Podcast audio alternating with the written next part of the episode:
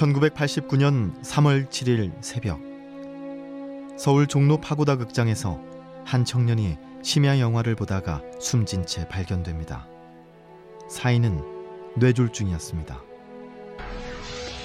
그는 시인으로 알려진 기형도 못다 피운 시심은 대표작인 유고 시집 입속의 검은 잎으로 1989년 출간됐습니다. 현재까지 시집은 약 29만 부가 판매되며 시인 기영도에 대한 사람들의 사랑과 그리움을 짐작케 합니다. 그중 시 질투는 나의 힘은 감독이 읽고 영감을 받아 동명의 영화로도 만들어내기도 했습니다. 내 희망의 내용은 질투뿐이었구나. 그리하여 나는 우선 여기에 짧은 글을 남겨둔다.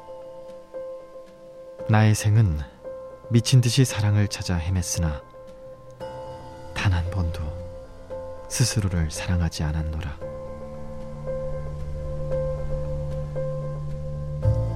입속의 검은 잎은 62편의 시로 이루어져 있는데 이 중 가장 처음에 있는 시가 안개입니다.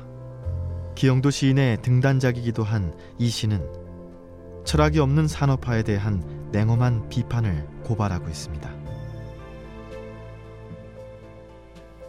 보행의 경계심을 늦추는 법이 없지만 곧 남들처럼 안개 속을 이리저리 뚫고 다닌다.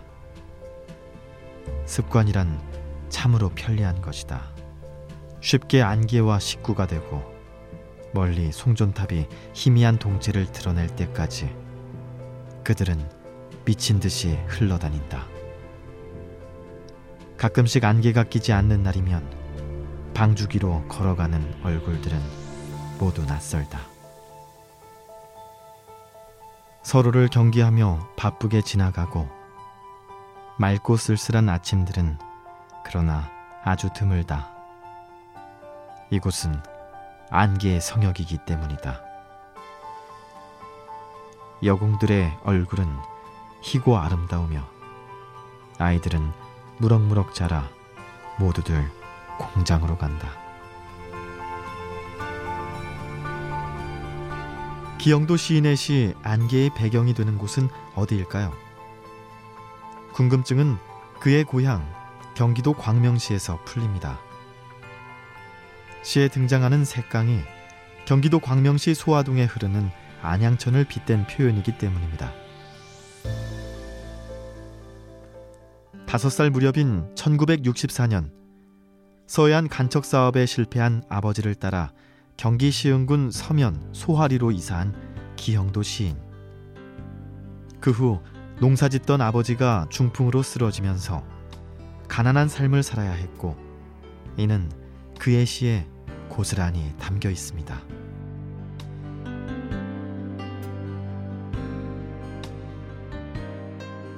이곳에서 그의 흔적을 찾아 나섰지만 안타깝게도 생가는 주소만 남아있을 뿐 그 자리엔 컨테이너 공장이 들어서 있습니다. 인근 고등학교 학생들이 만든 알림판이 그의 생가터를 알려주고 있을 뿐이죠. 잠시나마 이곳에서 기영도 시인을 추억해 봅니다.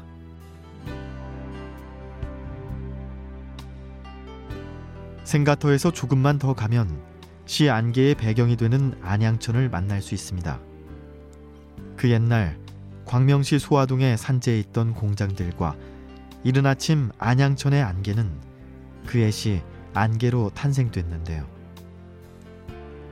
시인이 걸었을 그 길을 걸으며 시를 썼을 그 당시를 상상해 봅니다.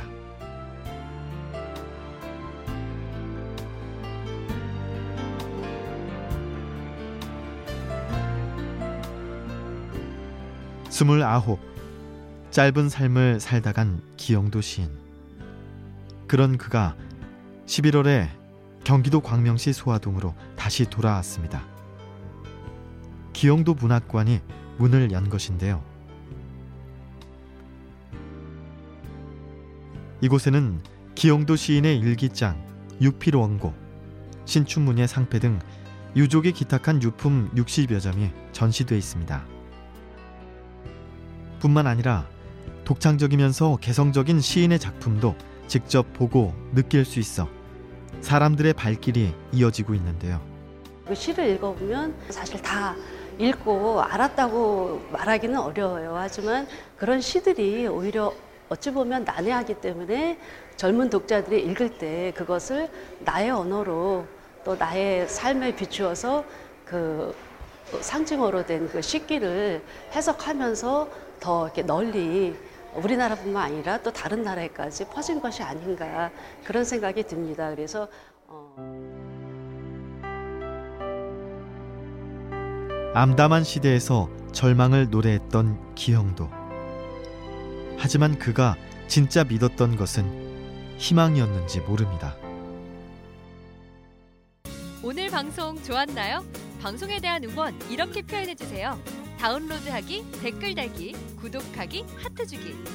더 좋은 방송을 위해 응원해 주세요.